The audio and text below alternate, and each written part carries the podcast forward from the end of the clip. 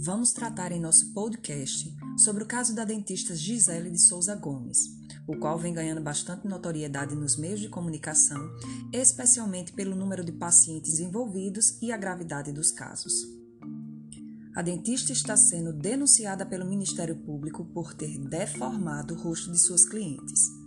Atualmente, ao menos 40 mulheres que passaram pelo seu consultório em Campo dos Goitacazes, interior do Rio de Janeiro, entraram com processos contra a dentista.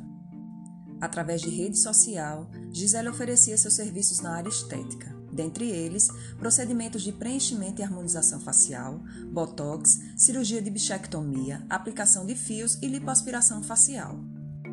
A profissional, formada em odontologia, se apresentava falsamente como especializada em procedimentos estéticos, com especialização na Universidade de Harvard, assim como também alegava possuir doutorado, o qual teria sido realizado na Argentina. De acordo com as vítimas, Gisele Gomes aplicava o PMMA, o polimetilmetacrilato, uma substância sintética que não é absorvida pelo corpo, em vez de fazer uso do ácido hialurônico, produto reconhecido e aprovado pela vigilância sanitária e amplamente utilizado para sessões estéticas. No Brasil, o PMMA possui liberação da Anvisa, mas sob importantes recomendações, pois quando usado indevidamente pode acarretar efeitos adversos graves como complicações da saúde, formação de nódulos, infecções, alergias, reações inflamatórias crônicas e até necrose dos tecidos. Ademais, é importante ressaltar que o ácido hialurônico, que é a substância geralmente utilizada para os fins estéticos, custa em média 450 reais, o mililitro. Já o PMMA custa em torno de 30 reais a mesma medida. As pacientes também alegam que a dentista não ofereceu apoio quando percebeu os danos causados, deixando de responder as mensagens por celular e se tornando outra pessoa quando as pacientes a procuravam. Gisele Gomes está sendo acusada pelo Ministério Público de praticar estelionato, lesão corporal gravíssima e exercício irregular da arte dentária. Mas e onde foi parar a ética profissional? Os profissionais da odontologia aceitam escolhas e julgamentos decisivos quase todos os dias. Portanto, os dentistas devem sempre agir com responsabilidade e cautela ao enfrentar os serviços que prestam aos seus pacientes. No entanto, não é incomum nos depararmos com casos de negligência, imprudência e imperícia nesta área profissional. Gisela encantava seus pacientes com a possibilidade da concretização do sonho da imagem perfeita, mas ao se deparar com os danos causados, a dentista simplesmente se eximia de suas responsabilidades, não oferecendo nenhum suporte aos seus pacientes. Sua prática profissional nestes casos foi norteada pela negligência, imprudência e imperícia, em face do dano provocado. Vale salientar que esses três termos podem ser classificados como modalidades de culpa.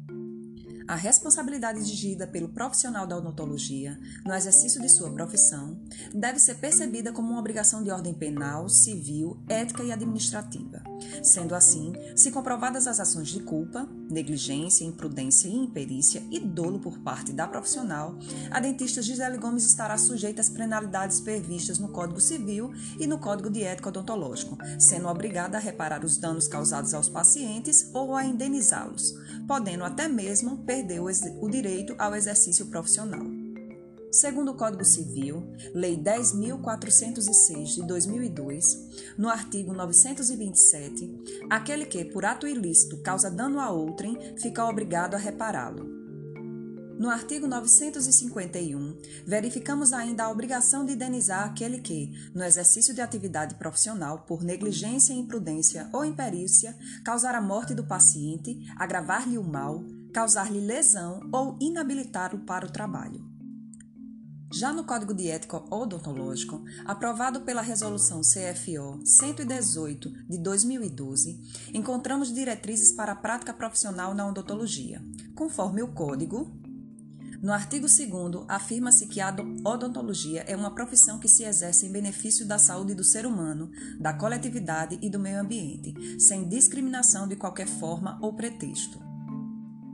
No artigo 3, declara-se que o objetivo de toda atenção odontológica é a saúde do ser humano.